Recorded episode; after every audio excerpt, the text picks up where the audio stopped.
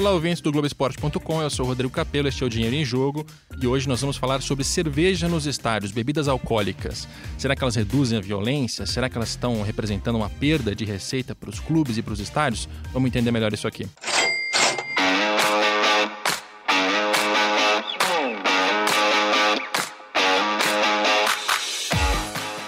Para discutir esse assunto, eu tenho a participação aqui em São Paulo do Guilherme Buzo, a quem eu conhecia muito bem pelo basquete, nem tanto pelo seu interesse por bebidas alcoólicas.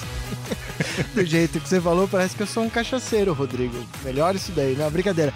É, obrigado pelo convite. É, é um trabalho acadêmico, eu nem imaginava que ia ter essa repercussão mas é um tema legal, um tema polêmico. Acho que o debate ele é, e tá muito no Brasil, né, no momento que a gente vive hoje, ele tá muito relevante. Então, obrigado pelo convite. É, para contextualizar, o Guilherme esteve recentemente na Inglaterra para fazer um mestrado em Sport Management. Exatamente. Na Coventry, Coventry University. University. É, Cara, é. chique. Chique demais, fiquei assim, é um, foi um desafio, né? Porque por mais que eu falasse o inglês, quando você passa a trabalhar academicamente com a língua é bem complexo, sem contar que as instituições inglesas são super exigentes, rígidas. Então foi um desafio muito legal da carreira. Aí eu falei do basquete, o Guilherme é diretor de comunicação, esse é seu cargo? Diretor Exatamente. de comunicação da Liga Nacional de Basquete. Trabalha com o NBB há muito tempo, cara que entende tudo de basquete, tudo de, é, inclusive de mídia, da parte de é, transmissão do basquete, vocês fazem transmissões próprias. Então, um outro dia eu quero você aqui para a gente falar sobre basquete. Mas hoje o nosso assunto é cerveja. E aí eu acho que vale a pena a gente fazer uma contextualização é, de como é que está esse, esse assunto aqui no Brasil. Né? A gente teve é, uma proibição generalizada no país, mas aí teve a Copa de 2014. Na Copa, especialmente, foi liberado, porque a FIFA tem patrocinadores é, que são cervejarias, ela, ela valoriza, valoriza muito a, a, venda de cerveja, então ela teve um, um, período de exceção em que as cervejas foram, foram vendidas, comercializadas dentro dos estádios nas partidas da Copa do Mundo, e dali em diante os estados brasileiros tiveram é, percepções diferentes em relação a isso. A gente, é, eu estou buscando aqui numa matéria do El País, eles fizeram essa, esse mapeamento, e a gente tem que a Bahia liberou as bebidas em 2014, o Rio de Janeiro e Minas Gerais liberaram em 2015, Pernambuco em 2016, Santa Catarina em 2018, Ceará e Paraná agora em 2019. Então a gente ainda tem como estados relevantes que não liberaram as cervejas dentro do, dos estádios é, São Paulo, Rio Grande do Sul, Goiás e Alagoas. Né? Então está avançando esse assunto, né? as percepções em relação a isso estão mudando. É, assim, o Estatuto Torcedor, ele também não, não prevê, assim, na, literalmente ali na lei, uh, a proibição, mas na época, você te, tem que trazer o contexto histórico, porque faz 16 anos, né, do Estatuto do Torcedor, tem que trazer o contexto histórico de que na época, briga de torcida era um... Era, era ainda é, mas naquela época houve uma, uma briga muito feia, é, num jogo de juniores é, aqui em São Paulo e muito se falou: poxa, essa torcida vai para o ginásio, bebe muito e fica mais violenta. Então, naquele momento, ele, ele fazia sentido, mas não foi, não foi claramente determinada a, a relação de cerveja com violência e foi uma coisa genérica. Com o tempo, é, e, e, e, lá na Inglaterra, principalmente onde eu estava, quando a gente fala de briga de torcida, a gente se remete a hooligan e, no termo acadêmico, o hooliganismo é algo muito presente na cultura inglesa e também houve uma relação lá muito re, re, uh, em relação à cerveja. Mas assim, não se baniu de fato a cerveja. Criaram mecanismos para que o bom torcedor pudesse tomar sua cerveja, acompanhar o jogo e o mau torcedor fosse punido de outras formas. Não vamos punir simplesmente a cerveja. Então, acho que esse, esse assunto é muito relevante e a Copa do Mundo trouxe isso em torno em 2014, porque por uma questão contratual publicitária, exigia-se que tivesse cerveja no estádio. Agora, não pode simplesmente, é, onde é que a gente pode atuar? E a pesquisa foi muito nesse sentido, sabe? Por trabalhar com eventos esportivos, por já ter vivenciado momentos em que lá no basquete a gente falou: poxa, vamos vender cerveja? Isso vai impactar drasticamente na, na receita de um jogo, no, de um espetáculo esportivo. Por que não? E aí a gente fica preso, pelo menos no estado de São Paulo hoje, é, ainda não é possível. E aí eu tive uma felicidade um time, né, uma coincidência legal com, com o tema, que foi quando os quatro times de São Paulo se uniram para tentar fazer com que a com que a cerveja fosse liberada no estado de São Paulo. Isso acabou não ocorrendo, mas o tema continua muito presente e, e acho que a dissertação, ela, ela, essa pesquisa foi, foi bem legal nesse sentido, né, para poder trazer esse tema de novo, principalmente aqui no estado de São Paulo.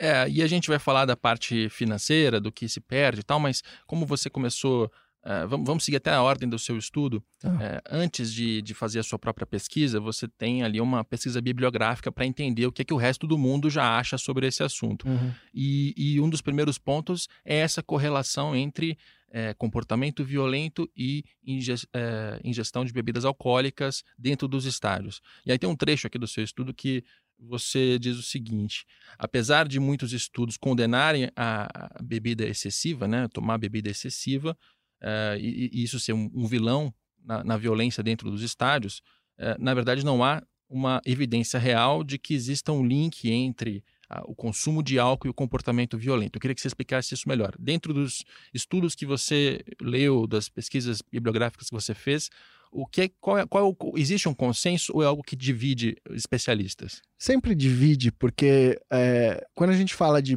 de bebida e, e esporte, há uma série de trabalhos é, que falam sobre isso e muitos não falam somente de comportamento de violência no estádio, falam também do comportamento do atleta em relação à violência.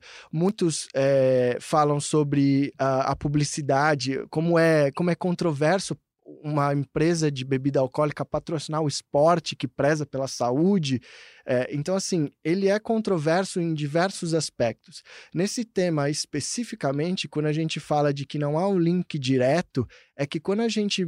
Outras pesquisas falam que, assim, quando você entrevista o torcedor, ou quando você vê algum relato de um relatório final de violência, é difícil você prever que foi por causa da cerveja. Então, existe até um, um, um estudo brasileiro que até me ajudou muito a, a trazer um pouco da, não ficar só na realidade europeia, principalmente, e trazer um pouco para a realidade brasileira e poder ter um embasamento legal, que mostra que uh, torcedores organizados foram entrevistados e o último item de todos na, no quesito por que, que eu briguei no estádio é, é, a, é a cerveja. Você tem uma série de outros fatores, como é, condições de estádio, é, o, a, a, pressão da polícia, né, a, a, opressão ou a maneira como a polícia aborda o torcedor é, e a rivalidade. São três itens muito mais relevantes do que simplesmente uma, uma latinha de cerveja. Sem contar que aí já entra um pouco na minha pesquisa, que quando você questiona esses torcedores, eles falam assim: poxa, mas se a gente quer tirar o, o, o torcedor violento que bebe, por que, que a gente deixa ele entrar no estádio bêbado. Já está errado desde uhum. o começo. Hoje você tem na, nos principais. Hoje, e quando não podia ter cerveja nos estádios de outros estados, você tem a proibição dentro do estádio, mas você não tem nenhuma proibição ao redor do estádio. Então esse cara ele consegue calibrar bem e usar até outras substâncias, né, que uhum. também potencializam a, a violência Uh, mas dentro do estádio ele não pode. Então, quem está sendo punido é o bom torcedor, é a receita do clube, é, são outras coisas que não necessariamente têm a ver com esse link de beber uma cerveja no estádio e se tornar uma pessoa violenta. E aí eu quero entrar na sua pesquisa para a gente mostrar os resultados do que você uhum. descobriu ali de, de novo. Primeiro, você fez uma pesquisa baseada no Santos. É, porque Santos, é, eu, não, eu não queria generalizar essa pesquisa, e aí, Capelo, tem que ser muito honesto. Eu sou um cara de mercado, então quando eu entro nesse mundo acadêmico, eu eu tive que usar muito o, o, meu supervisor lá, que me ajudou demais a, a realmente achar um ponto central e ter um, uma margem, uma, um público-alvo mais relevante. Então, ele, ele me disse isso. Quando a gente fala de Brasil, primeiro que hoje cada estado tem uma regra. Você mesmo no começo do nosso podcast aqui falou. É, Rio de Janeiro é uma regra desde 2016, Bahia desde 2014. Eu usei São Paulo como centro, isso facilitou minha pesquisa, porque eu sou daqui, mas de certa forma, São Paulo é um dos lugares que não tem cerveja há um tempo. Então eu queria, dentro da minha pesquisa, pegar a percepção do fã como que ele vai imaginar, como ele imaginaria um cenário se a cerveja voltasse. Então precisaria ser um, um, um estado que fosse uh, que não tivesse a presença da cerveja. E segundo, eu escolhi Santos porque Santos, por incrível que pareça, uh, em 2016 a cidade permitiu a venda de cerveja só que ela foi totalmente contra a lei estadual. Uhum. E o Ministério Público só foi perceber isso um ano depois. Então eu, eu, usei Santos por causa disso, porque eles tiveram recentemente uma experiência parecida e eu queria entender como esses fãs estavam sentindo é, a presença de cerveja naquela época. Então foi, foi por isso que foi o Santos tá. especificamente. Tá. E aí você procurou torcedores, você fez entrevistas pela internet. É um, na verdade é um, é, é um método é um método misto, né, que a gente fala. É uma pesquisa quantitativa, que é um questionário, né, uhum. que 562 pessoas participaram. Na verdade, 630 pessoas participaram, mas desse universo, 562 confirmaram ser torcedores do Santos. Então, acabei eliminando as que não eram. Uh, e aí, dessa coleta de dados, eu juntei mais um, um grupo focal ali, cinco pessoas, para a gente entrar mais a fundo no, no, na, na discussão. É a então, qualitativa, né? Que aí é a qualitativa. Então é um, é um método misto de quantitativa com qualitativa. Legal. Na quantitativa você tem várias perguntas, a partir das respostas percentuais, Isso. e alguns dos percentuais são interessantes. Eu estou lendo aqui um uh, de que 68% dos fãs entrevistados por você dizem que o álcool faz parte da atmosfera do futebol.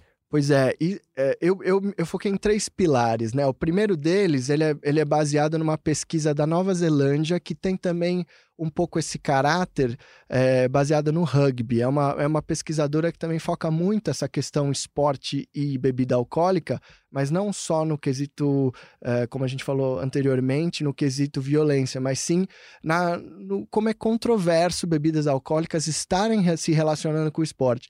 E aí eu peguei essa pesquisadora que tem uma pesquisa que foca na, na percepção do fã em relação à atmosfera uh, do rugby. No caso, eu transformei isso para o futebol brasileiro. Uh, então, um pilar é esse: a percepção do fã em relação a consumir bebida alcoólica uh, dentro da atmosfera futebol. O segundo pilar é. O segundo pilar é a, a, como que o fã vê a relação da violência com a cerveja. E o último pilar é, com a volta da cerveja, isso impacta no, no match attendance, no, na, na ida ao, ao estádio? Na Será, média de público, sim. Me, é, é, ou assim, Uh, eu sou fã, a cerveja voltou. Isso é legal ou é ruim? Eu tô com medo ou eu tô feliz porque a cerveja vai voltar? Então são esses os três pilares que eu ataquei. O 68% que você fala da, da, da, da atmosfera é muito focado assim é, quando eu estou vendo um jogo de futebol, eu tenho vontade de beber uma cerveja, eu costumo comprar uma cerveja, e aí eu entrei no aspecto do estádio, eu não pude entrar, porque o estádio não vende. Então a gente fala de bar, de restaurante, na sua casa, e o índice é muito alto. O torcedor Sim. de futebol brasileiro, pelo menos nessa minha pesquisa, em outras pesquisas que eu, pesquisas que eu vi, o torcedor brasileiro realmente consome muita cerveja. Não no estádio, mas no bar, no restaurante, na casa, em eventos, em fanfests, enfim, é um consumo muito alto. Ele entende que aquilo faz parte da experiência esportiva, né? Exatamente. E não só isso, né? Quando a gente fala de futebol, às vezes é, faz parte do futebol como um todo. Então, aquele cara, quando vai bater uma bola. É, com os amigos, ele vai levar uma caixinha de cerveja. Uhum. É, Copa do Mundo, a gente vê muito, se reúne na casa e assiste. Então, isso faz, faz, faz muito parte da, da, da, cultura do futebol brasileiro e do esporte em geral, não é só no futebol. Aí, um segundo dado da sua pesquisa, que está num outro pilar, é de que 29% dos, dos entrevistados dizem que iriam mais a, ao estádio se fosse liberada a, a venda de bebidas alcoólicas. Pois é, esse era um drive que eu até. Era um, era um, um estímulo que eu até achava que ia ser maior porque eu, até para dizer por que, que eu cheguei nesse tema, eu tive um clique é, a, trabalhando num evento de corrida de cavalo na Inglaterra, que eu via a quantidade de bebida alcoólica que era consumida naquele evento. E eu falei, cara, isso é, isso é muito impressionante. Isso é uma receita absurda pro, pro promotor do evento. Uh, e muitas vezes ali o cara tava lá pela farra, pela cerveja e não pela corrida de cavalo em si. Nós não temos fanáticos por corrida de cavalo, e sim a atmosfera. O evento é tomar uma cerveja com um amigo. É, e lá na Inglaterra, nesse evento especificamente, não era só cerveja, era vodka, era whisky. E aí eu tive um clique, eu falei, cara, isso, isso é um tema legal. E na Inglaterra, que teve hooligans, teve uh, um problema absurdo de, de briga de torcida, como eles conseguiram contornar isso. Então foi ali que eu tive o clique. É, e eu, na pesquisa, nessa pergunta, eu realmente achava que ia ser uh, um número maior de pessoas que iam falar: poxa, voltando à cerveja, eu acho que eu frequentaria mais estádios, porque hoje uh, eu acho que é uma realidade de São Paulo, não é uma pesquisa, mas de olhar assim, a quantidade de pessoas que vão para bar é, assistir jogo de futebol. E, e, a realidade do futebol brasileiro é os estádios não são completamente lotados, né? Existe um, um potencial muito grande de aumentar público no estádio. E, e eu pensei, poxa, se a cerveja voltar, talvez isso seja um driver. Na pesquisa não foi. Mas não... sabe que eu achei até, até alto? Você achou alto? É porque 29% é, você está perguntando especificamente sobre bebida. Né? É. Né? Por que, que você vai, você iria mais ao estádio por isso, né?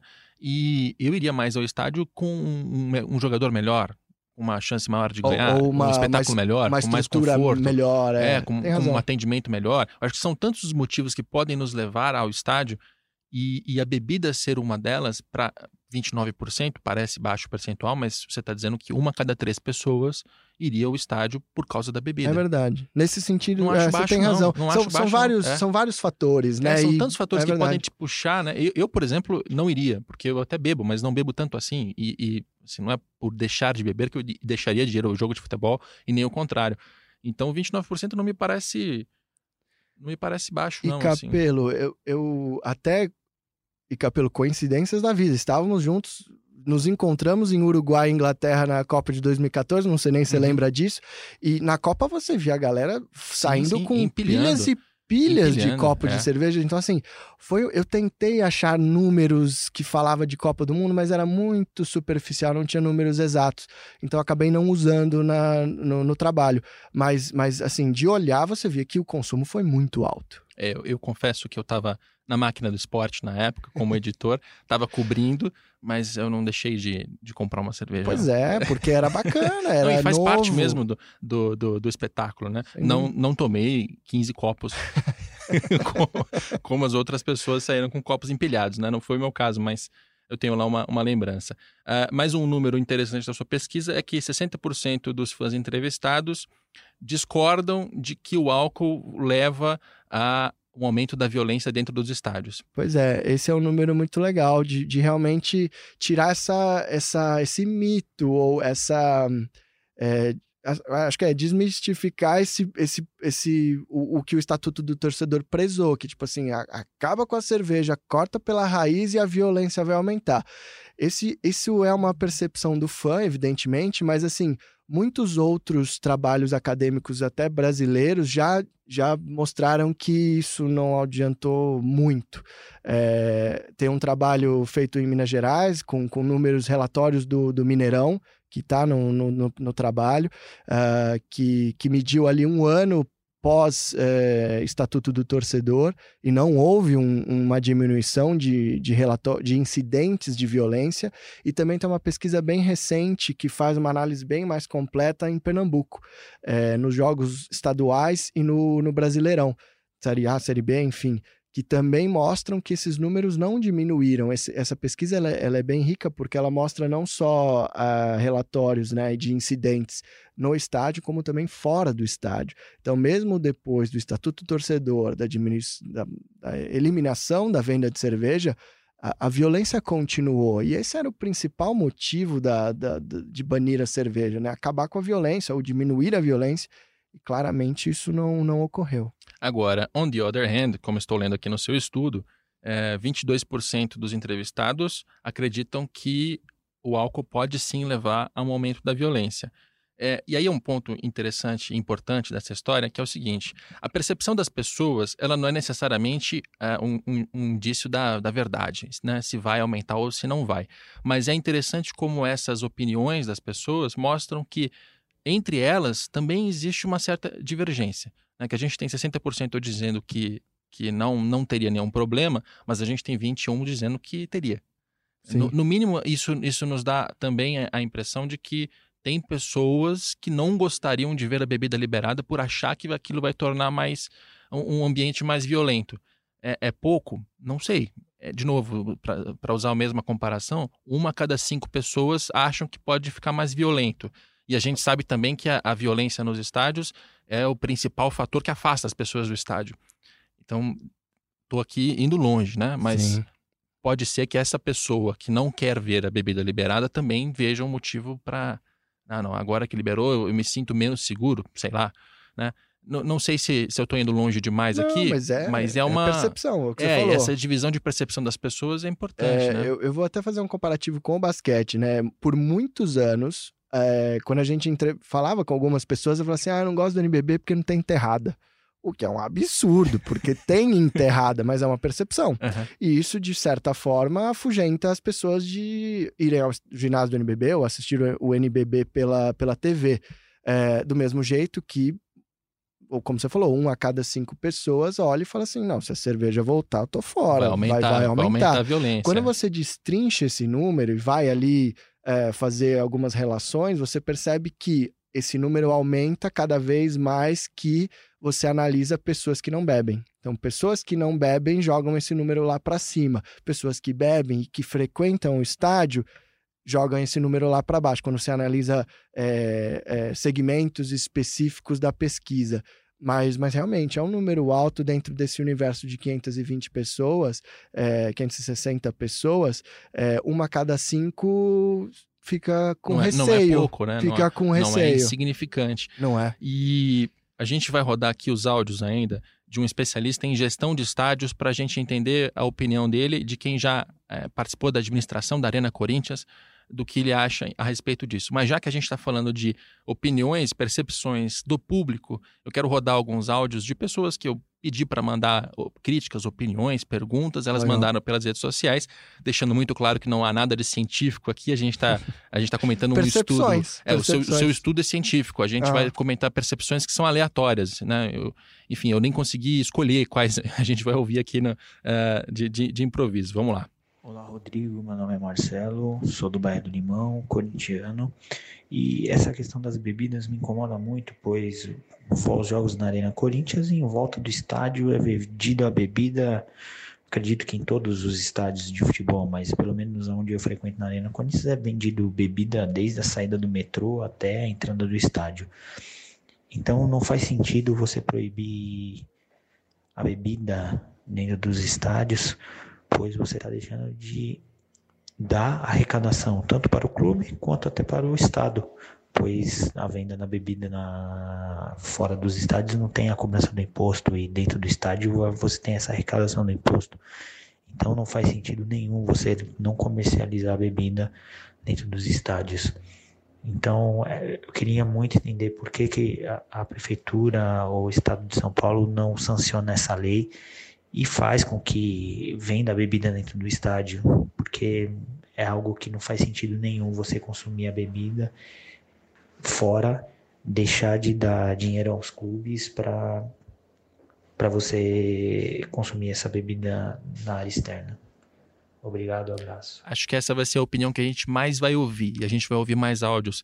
Mas é, é, é esse, esse, essa percepção dele de que não faz sentido você proibir a, o consumo dentro do estádio, mas todo o trajeto até o estádio pode, eu, eu acho que era importante. Eu lembro de ter é, viajado para a Bahia vários anos atrás, quando ainda era proibido, e o diretor de marketing do Vitória me, me, me contou, a gente estava indo assistir uma partida no, no Barradão, que o efeito dessa proibição chegava a ser contrário pelo seguinte: o torcedor ficava do lado de fora do estádio, enchia a lata, e entrava no estádio é, muito mais bêbado do que estaria se ele estivesse bebendo aquilo né, num período espaçado. Quer dizer. Não dá nem tempo de beber o que ele bebeu é, lá fora dentro exato. do estádio. Porque tem o jogo, tem a fila, tem, é caro, não é barato, é, né? É. Então é, é muito controverso mesmo. Então, esse, esse é um comportamento que ele me, me citou na Bahia, Bahia agora já liberou, e a gente tem agora um torcedor mencionando, e realmente não faz sentido, né? Não, e, e, e existe um, um, trabalho muito, muito rico acadêmico feito na Champions, né? Porque uh, eles avaliaram algum, alguns países que recebiam a Champions e com lei seca. Eu acho que, se não me engano, foi a Itália por um tempo. E o, eles avaliavam os hooligans vindo para esse evento, é, querendo consumir. Então, eles consumiam ali ao redor, uh, porque não podia uh, beber dentro do, do estádio, e isso acarretava uma série de outros problemas, principalmente na entrada desses torcedores. Então, eles queriam entrar de última hora, bêbados, e a, o problema era muito maior do que se simplesmente liberassem esses caras para beber dentro do, dentro do estádio. É, então, é, é muito complicado. E, e na pesquisa quantita na, na qualitativa foi legal um cara, que um cara falou, um participante, ele falou assim, poxa, vamos colocar é, bafômetro na entrada do estádio. Já que não é. pode é. entrar, é, se, se o cara bêbado Exato. é o que causa violência, impede o cara de entrar. Não pode entrar. É. Mas, mas é meio louco, mas faz não, mas sentido. Faz sentido. Faz muito Na lógica sentido. da proibição, faz. Exatamente. Se você não quer a pessoa bêbada dentro do estádio porque você acha que o consumo de álcool estimula um comportamento violento, não tá. Não permite não, a entrada. É, não permite a entrada. Exato. Você não pode entrar, como um carro, né? Exatamente. Como você não pode dirigir. Exatamente. Vamos ouvir mais um áudio. Vamos. Fala, Capelo. Aqui é o William Amaral, do Rio de Janeiro. Enfim, aqui no Rio, né, o consumo de, de bebidas é liberado atualmente. Mas eu não acho que isso tenha relação com a violência, até porque os torcedores ficam bebendo an antes e depois do, dos jogos e eu não penso que o tempo da partida faria essa diferença no nível alcoólico para impulsionar a violência e tal. O que eu vejo mesmo é que é uma fonte de renda que escapa dos clubes, né? Porque os torcedores poderiam estar bebendo dentro do estádio, não fora. Mas assim, a cerveja tá cara, não tem muita opção, são pouquíssimas opções e a qualidade das opções ainda é baixa. Queria saber o que vocês acham disso. Valeu? Parabéns pelo programa, um abraço. Bom, mais uma opinião na mesma direção. E o que ele fala sobre preço e sobre a qualidade da cerveja, é, eu nem sei se é o ponto desse podcast, mas quando você negocia um contrato com uma cervejaria para que ela forneça as bebidas dentro do estádio, isso faz parte geralmente de um patrocínio, não é simplesmente abrir um bar e dizer assim, não, vamos, vamos colocar quatro, cinco cervejas diferentes aqui para agradar o nosso consumidor. Geralmente tem uma lógica diferente, é a lógica do patrocinador que é, faz um acordo com o estádio justamente para ter exclusividade na venda para que faça sentido para a cervejaria também. Então, acho que dificilmente a gente vai resolver esse, esse problema. Depende muito da, da negociação da, da, da, arena ou do clube, porque se ele fechar com uma cerveja que você não gosta, infelizmente é. você vai ter que tomar dela. não, e acho que é uma evolução desse novo momento, né? A gente está é. falando de desde a Copa do Mundo de 14, então a gente está falando de cinco anos que até então não podia nada e alguns lugares não podem. Então, assim, é, é isso. Eu acho que é uma evolução. O, o mercado de cerveja também está evoluindo, o consumidor está cada vez mais seletivo em relação à cerveja, mas realmente é outro podcast, talvez. é, não, fica como um recado para cervejarias, né? Se é... você patrocina um estádio e está vendendo cerveja, coloque mais opções e abaixe o preço, porque o torcedor está reclamando. E não foi o único que mandou essa, essa, esse recado, não. Vamos ouvir mais um. Olá, tudo bem? Meu nome é Guilherme, eu falo de São Paulo e minha opinião é porque eu fiquei muito triste, é, pois eu fui no jogo da seleção olímpica, né, é, no Pacaembu e realmente estavam vendendo cerveja, refrigerante e eu fiquei triste porque eu não gosto de cerveja, eu prefiro cachaça e não tinha cachaça, mas acontece, né?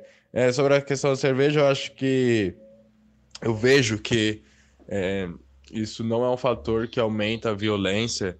É, o principal fator da violência nos estádios realmente é a intolerância, é o famoso é o clubismo, né? Então eu acho que a cerveja tem que ser liberada sim. E ela pode ser, falam que pode ser tacada no campo, mas outras coisas podem ser tacadas no campo também, como garrafa, pipoca, já tacaram laranja do Neymar na Libertadores. Então, para mim, é, a, a, cerveja tem que ser liberada assim, não é um fator que aumenta a violência nos estádios, apenas a, a intolerância. Obrigado. Muito bem. É o torcedor que gostaria de tomar cachaça, não cerveja. Mas assim, tirando a, o bom humor, é, é um ponto também importante porque existem regras em outros lugares de quais bebidas devem ser oferecidas, quais não, teor alcoólico. Como é que funciona na, na Inglaterra, onde você estudou? É, na Inglaterra eu posso dizer que é, eu, eu, eu, eu, atuei ali em, em três tipos de evento. Então, a, a, corrida de cavalo é completamente liberada. Acho que também porque não tem rivalidade. Ah, eu sou fã do cavalo A, é. do cavalo. o jockey não, não existe. Então acho que ali é muito liberado, é um evento mais social. É, mas eu fui também participar em eventos de rugby e de futebol e eles têm regras completamente distintas. O, por exemplo, o rugby, a, a bebida alcoólica, ela faz muito mais parte da cultura do rugby do que do próprio futebol. É muito comum, inclusive no rugby, após as partidas, os times se unirem para tomar uma depois depois do jogo. Tomar uma, é, é, é, é, tradicional. E no estádio as regras são distintas. Então, no futebol, por exemplo, a cerveja só podia ser servida em copo. No rugby, o, o, o, torcedor podia pegar a garrafa de cerveja é, e sentar na arquibancada. No futebol, não pode. No futebol, ele só pode tomar é, no anel de, de concessions ali na, na, nas vendinhas, ali no, nas lojinhas. É, ele não pode ir com o seu copo sentar no, no, no assento. Ele tem que tomar fora. Então, assim, são regras que de fato vão dificultando esse torcedor a ficar embriagado, a ir lá só para isso isso não é só o dinheiro em si, não é só o custo da cerveja, mas é, são uma série de. Ah, outra coisa, no intervalo do jogo, passou o intervalo, já não vende mais bebida alcoólica, ou seja, o cara tem ali pelo menos 45 minutos num jogo de futebol para cooldown, para né, ficar mais sóbrio, vamos dizer assim. Então, acho que existem inúmeras maneiras de você dificultar esse torcedor de, de ficar muito louco ou de ficar mais violento. É, é, não, enfim, não é a cerveja, o copinho de cerveja que vai é, acabar com a experiência do estádio de futebol. Isso, é isso mas, mas ficou uma, claro como uma opinião pessoal sua, você liberaria a cerveja ponto? Colocaria um teor alcoólico ou você liberaria tudo? Então, ah, se quiser não. tomar uma 51, pode? Não, não. Um velho barreiro? Não, porque aí, aí, é um teor diferente, né? Ah. E aí, uh, por exemplo, três é, do... porque a cerveja para você tomar é... demora um tempo, né? Então sim, você sim. toma, você vai tomando. É... A, a, cachaça, por exemplo, ela é muito forte. Então imagina, aí também já tô falando sem saber cientificamente, mas imagina o cara tomar cinco doses de cachaça que ele toma em cinco goladas, né? É, é, completamente diferente. Aí eu acho que a gente é, vai começar a banalizar o álcool, vai ser uma é. coisa completamente solta. É, eu acho que é a cerveja em si. E mesmo assim, quando a gente fala de atmosfera, e ficou claro é, na bebida alcoólica como parte da atmosfera do futebol, é, a gente não tá falando de martini, a gente não tá falando de whisky, a gente tá falando de cerveja mesmo. É o que, é o que faz sentido com a atmosfera do esporte. Muito bem, vamos ouvir o nosso último áudio de, de um ouvinte nosso, depois a gente vai ouvir o especialista em relação à, gestão. Fala, Capelo! Aqui é o Augusto Dallavec que está falando, tudo bem? Bom, eu acredito que a proibição de cerveja nos estádios ela seja tão eficaz contra a violência é, quanto as serpentinas, a proibição de bandeiras, a proibição de é, bexigas e etc., que, que vem acontecendo em São Paulo, né? É, então, esse tipo de coisa não, não adianta nada, igual a torcida única, é, as brigas ocorrem do, da mesma forma. O problema maior de tudo isso é rigor de lei. Então, o que falta é política pública e rigor de lei não proibição de cerveja, proibição de torcida única, proibição de é, serpentina, bexiga, é, bandeiras, como ocorre aqui em São Paulo. Um abraço. É, o ponto que ele tocou eu acho importante, que eu também tenho a impressão de que no futebol a gente fica sempre atacando é, questões laterais que não, não são a causa do problema, em vez de ir atacar a causa do problema. Então, quando a gente fala de violência, o problema é que na torcida organizada, ou mesmo na torcida desorganizada, você tem pessoas que querem brigar, e essas pessoas precisam ser tiradas do estádio. Elas precisam ser punidas, precisam ser afastadas, que é o que se faz, inclusive, na Inglaterra, onde você estudou, né? É, o, o hooliganismo, pelo que eu, pelo pouco que eu sei, Uh, o poder público conseguiu reduzir os problemas quando trabalhou com inteligência para identificar essas pessoas, afastá-las dos estádios, tirar ela do espetáculo. Né? Ela não deve estar lá, porque ela é um vândalo, ela está lá para brigar. E aí, uh, em São Paulo, no Brasil, a gente fica tentando uh, compensar isso com a torcida única, com proibir, proibir o bandeirão, proibir outras coisas, proibir a bebida. Então, acho que a gente fica sempre atacando os sintomas, enquanto a causa da doença está lá e ela continua. É, não, você, você não ataca, você tenta de alguma forma é, eliminar certos, certas faíscas ao invés de simplesmente acabar com o carvão, sei lá, o que vai pegar sim, fogo sim. de fato. Então, é, eu acho que nesse caso da cerveja fica claro pela percepção dos torcedores mesmo, que da pesquisa que eu fiz. De fato, é uma opinião minha também, eu acho que eu vejo dessa forma, eu acho que no caso da cerveja tem muitos outros fatores que pior, pioram muito a experiência do, do, torcedor, que afastam o bom torcedor, que deixam as famílias longe do estádio, e não é a cerveja de fato, não é aquela cerveja que, de novo, quando a gente viu Copa do Mundo, Olimpíada, até o relato do, do, do, do ouvinte uh, carioca, que, que lá tá tendo cerveja e não tá vendo nenhum problema grave que possa ser comparado com a cerveja com, com a violência, é, quem perde é o bom torcedor, é o cara que quer ter o bom torcedor e os clubes e o campeonato que poderia estar tá tendo uma receita, ter uma receita muito muito importante de, de consumo de produto ali, de, de simplesmente ganhar dinheiro com algo que dá dinheiro, né? Isso mundialmente falando, na, na minha pesquisa eu tenho alguns números falando disso de como a indústria é, da, do álcool contribui muito para receitas de, de entidades esportivas no mundo afora. É, ao ponto de a Fórmula 1 é, tentou recentemente. E, e, se você olhar a Fórmula 1, faz muito mais sentido você não é, promover a bebida alcoólica com direção do que no futebol de fato. É, e ela não consegue, porque é, é uma receita muito alta, é uma força política muito grande das indústrias de, de álcool, e ela conseguiu fazer isso com o tabaco, mas com a bebida alcoólica ela ainda não conseguiu fazer. E a Fórmula 1 é um, é um monstro, né? Tá, na, na tá na, no, no macacão dos, dos, uh, dos corredores, tá no, no naming rights de algumas coisas.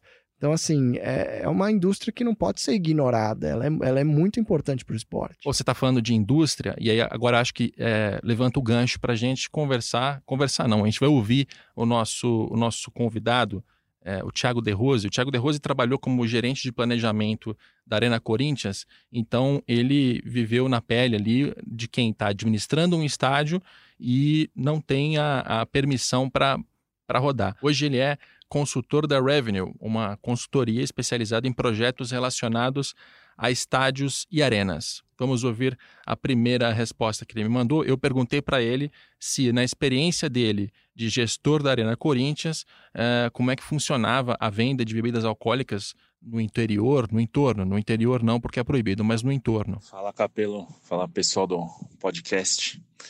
Uh, então, na, na, na Arena Corinthians, né, na época que que eu estava lá. É, bom, a gente não podia vender bebida alcoólica no, no estádio, né, por causa da lei aqui do, do estado e da cidade de São Paulo. Então, uma alternativa que a gente é, criou, é, baseada em pesquisas que a gente fez com o nosso público, o que, que o público queria e tal, e é, alinhamos os interesses com as autoridades locais, né, policiamento e tal, foi é, fazer a venda da bebida alcoólica até o horário de abertura dos portões. Isso continua até hoje. É, então a gente começou naquela época que a gente chamava do Esquenta da Fiel, que era um evento que a gente fazia dentro do terreno do estádio, mas fora do estádio. é, antes do, da pessoa passar pelo portão de acesso, né? É, antes das catracas, digamos assim. Então era um evento que começava quatro horas antes do jogo. É, o portão, costumeiramente, aqui em São Paulo, abre duas horas antes da partida. Então, vamos dizer assim, um jogo às quatro da tarde. É, abria meio-dia, da meio-dia às duas, é, a bebida alcoólica era vendida. E aí, das duas às quatro, era interrompida. E em alguns casos onde tinha também um evento pós-jogo, assim que o juiz apitava o, o, fim do jogo, já poderia voltar a vender e consumir. Então essa foi a alternativa que a gente encontrou na época, alinhando com, com o poder público, com todo mundo. É, isso se estendeu também para serviços de camarotes, é, eventos dentro da arena. Então hoje é, não estou mais lá, mas a gente sabe que tem alguns camarotes que fazem é, dos camarotes grandes, né, que fazem eventos que começam também quatro, cinco horas antes do jogo começar e fazem essa, essa venda ou servem né, a bebida quando já está incluso no preço, normalmente é open bar, essa, é, servem a bebida até duas horas antes do jogo. Então isso é o que acontece hoje. É, aqui é, é, é a alternativa que foi encontrada para conciliar com, com a lei, né?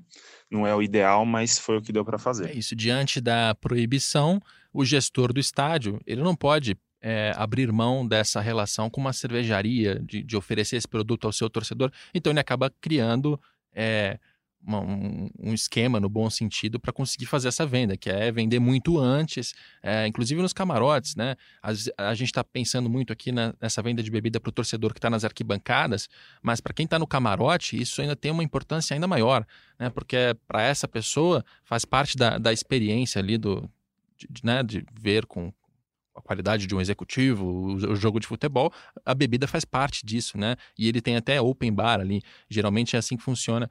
E é, é mais uma, assim, você imagina, é, uma, é um outro efeito indireto que essa proibição causa na gestão de um estádio, porque os camarotes passam a ter menos, menos argumentos e, e precisa fazer essas, essas tripulias de começar muito antes e ter uma, uns horários malucos para conseguir se adequar a isso, né? É, de certa forma é, é, é atuar contra negociando com a lei, é, na linha tênue de, de que do que pode do que não pode. É, Ó, tá é. errado, tá errado, mas tá errado nesse horário aqui, porque duas horas antes já é. não tá mais tão errado assim. Exato. É isso que acaba acontecendo, né? Exato. né? E não faz muito sentido. Não, e aí você não consegue volume também, porque não é todo mundo que chega. É, é, aí que a gente fala de perder receita também, porque você faz.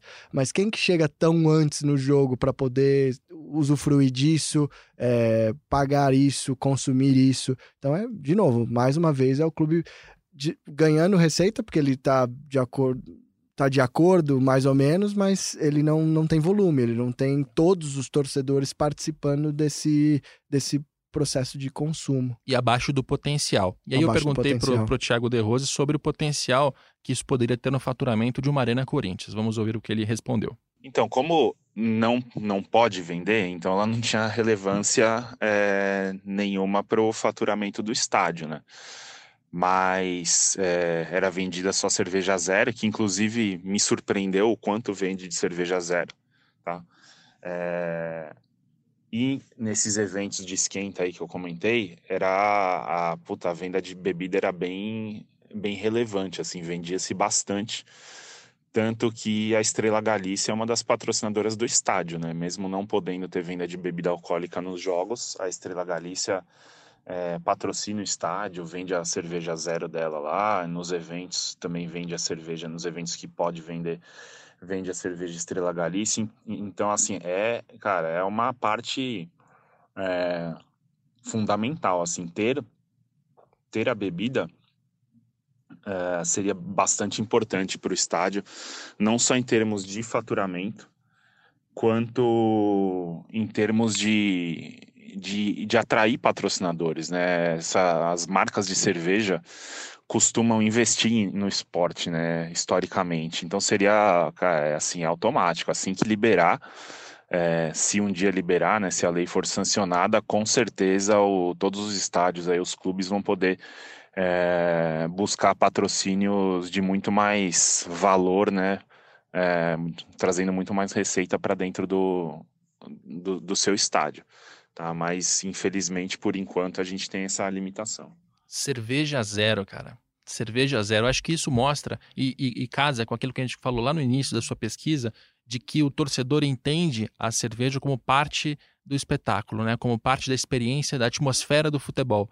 E faz tanto parte da atmosfera que ele topa tomar uma, uma cerveja sem álcool, que nem sei se dá para chamar de cerveja, né? Nem, é, nem, nem é bom sendo muito claro, em português muito claro, nem é gostoso, mas ele toma a cerveja porque ele, eh, prefere isso a tomar um refrigerante. É, tem um pouco a ver com essa, com essa atmosfera, né? É, e as próprias marcas veem o, o poder de consumo do torcedor de, de futebol e, e, de esporte em geral. Então, assim, quando a gente vai lá fora, você tem, recentemente, a, a, a MLS aprovou colocar a marca de, de bebida alcoólica na camisa, o que é para o esporte americano é muito controverso. É a primeira vez que eles vão permitir isso. A, a maioria das empresas, uh, das, das equipes americanas profissionais tem envolvimento com marcas uh, de, de álcool, mas uh, vão colocar na camisa da MLS. Isso é gigante. É, algum, alguns números, por exemplo, na, na, na liga de beisebol, é, existe um, uma pesquisa que fala que metade do, do estádio no, nos jogos de beisebol consome bebida alcoólica. Metade de 30 mil pessoas, 40 mil pessoas. É, é um consumo muito alto e hoje não, não é possível aqui no país. É, então, assim, é, realmente é. Partindo do pressuposto de que a cerveja não é o causador, poxa, vamos de alguma forma fazer com que isso seja fonte de receita, que trabalhe direitinho dentro das regras, criar regras para que não haja é, indícios maiores de violência, mas que, que os clubes, que o consumidor, que o bom torcedor possa usufruir da melhor maneira possível. Complementando essa pergunta, é, a gente pode ter uma, um, uma comparação é, no evento que, que a gente realizou, o Monster Jam, que a gente realizou o primeiro deles em 2017, uh, foi permitida a venda de bebida alcoólica. Né? A gente teve mais ou menos aí um público de jogo, 30, 32 mil pessoas, e o, o ticket médio de consumo de bares foi o triplo do que é um jogo normal. Tá? Claro que tem outros fatores, era muito mais público família, então normalmente já se gasta mais mesmo, compra mais pipoca, mais lanche para molecada tal. Mas tinha cerveja também. E, e o fatura e, o, e é um bom é um bom comparativo, assim, um bom parâmetro, o ticket médio de consumo em bares do estádio foi o triplo do que num jogo do Corinthians tradicional. É, isso assim é fácil também. É, Allianz Parque que tem muito é, show, é, dá para obter os números, aí dá para também descobrir o quanto é, é relevante, o quanto de diferença faz é, ter a venda de bebida alcoólica em relação a, a, a só cerveja zero, né? Isso, é, cara, é, é muito importante assim para o faturamento dos bares que acaba refletindo também na receita que entra para o estádio. Três vezes mais vendas no Monster Jam do que num, numa, num evento comum, em outros eventos. Esse, esse foi um dado que eu achei bem interessante também. Primeiro que é, é uma, uma incongruência da nossa parte aqui dizer que em jogos de futebol você não pode beber, mas num evento de caminhões que ficam saltando e indo de um lado para o outro, pode. Né? No UFC pode no também. UFC pode, é. no Lollapalooza pode, é. no Rock in Rio pode, né? Então, assim, é, essa questão da, do link com a violência, ela não vale para evento de entretenimento, ou de música, ou de caminhões saltando, mas no futebol, sim é, acho que isso é discutível, né? Tem, claro, uma questão de rivalidade, que né, ninguém tem lá, como você mencionou no Jockey, ninguém tem um caminhão favorito que vai, vai, vai brigar porque o caminhão do outro pulou mais alto. Isso não vai acontecer. A rivalidade não existe nesse caso. Talvez seja um fator a se considerar. Mas, ainda assim, se a bebida é um causador de, de, de comportamento violento, no, no, no Monster Jam, enfim, e aí a gente tem esse dado, vindo de alguém que trabalhou na arena, de que num evento desse a venda é três vezes maior. O que nos pode sugerir de que em jogos de futebol, se fosse liberado, em algum, com algumas regrinhas, com algumas limitações, mas liberado, o faturamento poderia ser maior. Sim. Não, e, e, e, nesse sentido de que uh, quando a gente fala de os, os, grandes torcedores que, que possivelmente geram violência no estádio, vamos, vamos dizer que é a torcida organizada, existe uma pesquisa, eu até mencionei, uh, a bebida não é o maior fator de violência na percepção deles, é uma série de outros fatores. é, rivalidade, condições do estádio, é, tratamento da polícia. Isso na, na, mentalidade do torcedor organizado, que é a pólvora, talvez, do, do estádio, é o que pode levá-los a ter comportamentos violentos e não a cerveja, que tem um teor alcoólico baixo, é, que eles não vão consumir com uma quantidade absurda. Então, assim, é, acho que tudo isso que a gente, no final das contas, e, e aí entra também no, nas considerações finais desse meu trabalho, é, é quem, quem pune, quem é punido com isso é o bom torcedor. O mau torcedor continua indo para o estádio no final das contas. Então, é, não é a cerveja. Exatamente. E como também uma, uma conclusão, uma última opinião, o nosso último áudio do, do Tiago De Rose é, sobre a questão da, do link entre violência e bebida. Ele, como um gestor de estádio, ele vê, ele vê essa, essa correlação? Olha, sobre a percepção da gestão em relação aos riscos que a bebida traz, é, não sei como está atualmente, né, mas na época é, a gente via com bons olhos tá, a, a venda da bebida, principalmente pelo fator de receita, né? De trazer receita, melhorar a atratividade dos camarotes, né? Porque assim, o público de camarote, o cara meio que se espanta quando você fala, ah, não, não tem bebida alcoólica, tal. O cara tá acostumado a ir em show. Enfim, o cara fica meio, assim, é um limitador com certeza para venda de, de camarotes e produtos mais premium, tipo cadeiras VIP, lounges, etc. É, e também para a questão de patrocínio, como eu já falei, você consegue é, aumentar o, a sua entrega para o patrocinador de é, fabricante de cerveja ou de destilados, enfim, você consegue uma receita mais elevada, com certeza. Outro fator que tem que se levar bastante em consideração é a questão da operação do estádio em si, né? Então, assim, é, a operação tem certo temor em relação à, violência, né? Aumento é, de, sei lá, algum risco de confusão, essas coisas, mas não é uma coisa que eu diria que é muito relevante. É mais uma coisa para ficar mais esperto, entendeu? É, não é algo que, ah, não vamos vender bebida porque vai ter briga no estádio. Isso fora de cogitação. É claro que a operação tem que ficar mais atenta, tem que ficar mais esperta. Só isso, o, os orientadores de público, segurança mais bem treinados para identificar possíveis é, cidadãos que estejam mais alterados, bebendo mais do que o, o que precisa. É, mas não é nada que é simplesmente uma questão de ajuste de procedimento, tá? Mas todo mundo tem plena consciência que o, o ambiente é, o, o, o, todo, né, seria muito mais é, muito mais legal, muito traria muito mais receita é, com, com essa liberação da bebida alcoólica, como já existe em outros estados, né? São Paulo é um dos únicos aí que ainda não tem. E a gente teve na Copa do Mundo, né? Foi um bom teste.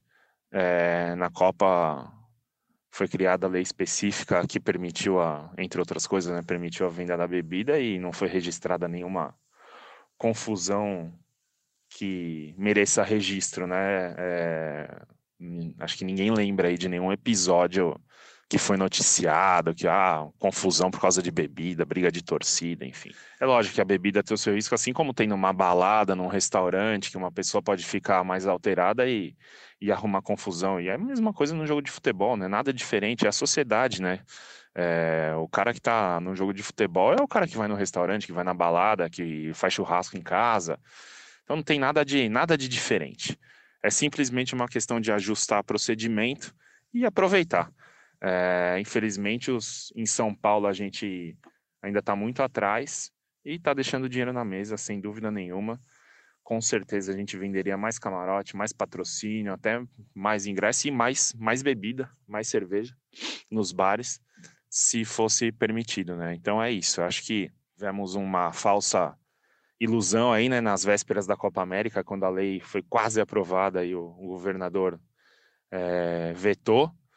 Acho que todo o, o coletivo aí do, do, mercado imaginava que a lei ia passar, mas sim, seguimos na espera. Enquanto isso, a gente vai esperando e vai trabalhando sem a bebida alcoólica, porque é, é o que temos. Palavras de Tiago De Rose, ex-gerente de planejamento da Arena Corinthians e hoje consultor da Revenue uma empresa que presta justamente consultoria para estádios e arenas.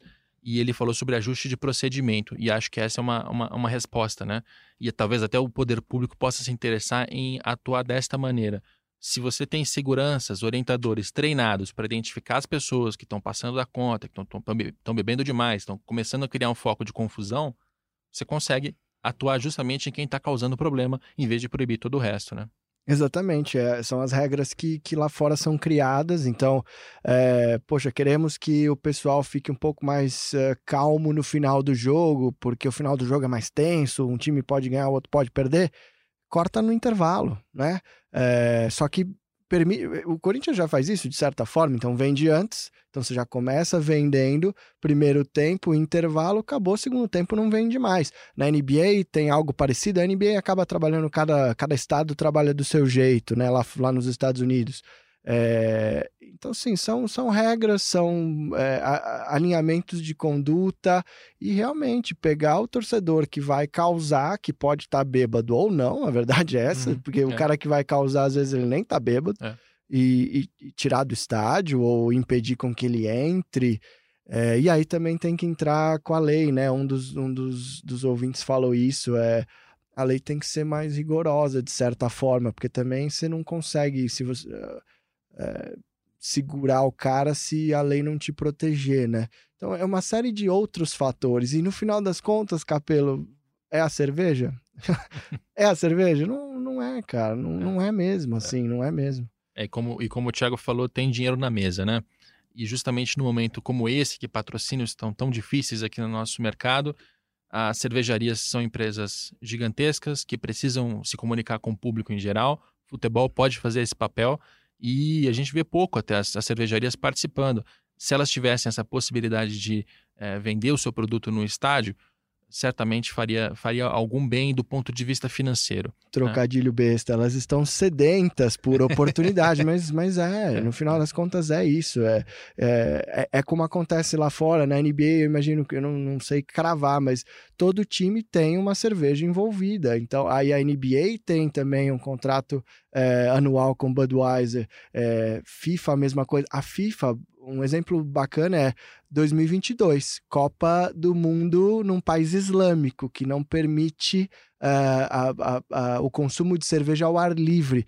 FIFA tá com o cabelo em pé, porque é, é, é um problema para eles. Eles têm um contrato super robusto com uma cervejaria. E, e como é que eles vão passar esse consumo para o fã, sendo que não pode em fanfest, não vai poder, talvez até no estádio, a, a discussão tá, tá bem grave. É, então, assim, é, é, é, faz parte do esporte, cara, faz parte da atmosfera e, e eu acho que aqui no Brasil a gente está perdendo boas oportunidades nesse sentido. Muito bem, espero que a gente tenha ajudado o nosso ouvinte a abrir um pouco mais a cabeça ou talvez confirmar impressões que ele já tinha, né, com uma maneira um pouco mais científica, afinal a gente se baseia no seu estudo. Obrigado pela sua participação aqui eu no, que, no Jogo. Eu que agradeço, Capelo. Vamos Vamos ver se a gente consegue tomar uma depois dessa. e tô te devendo um convite pra gente fazer um podcast sobre basquete. Ah, vamos, vamos sim. O NBB tá, tá bem bacana. Tem bastante marca, você que gosta das marcas. Teve um o período... Budweiser tá aí também com a gente, três anos, vai ser bacana. Teve Campeonato um período bom. que eu consegui fazer a, o acompanhamento do marketing de cada, é, cada time do NBB. É verdade. Faz muito tempo, eu não consigo mais, por pura falta de tempo, não é falta de vontade, mas é... Ficou grande, né, Capelo? Ficou grande. Agora você tá no futebol. É muita demanda, cara. É muita, muita demanda, é muito assunto. Legal. Muito bem. Este programa tem a produção do Leonardo M. Bianchi, tem a coordenação do André Boaventura. A gente fica por aqui. Se encontra segunda-feira que vem. Dinheiro em Jogo. Globesport.com/podcasts.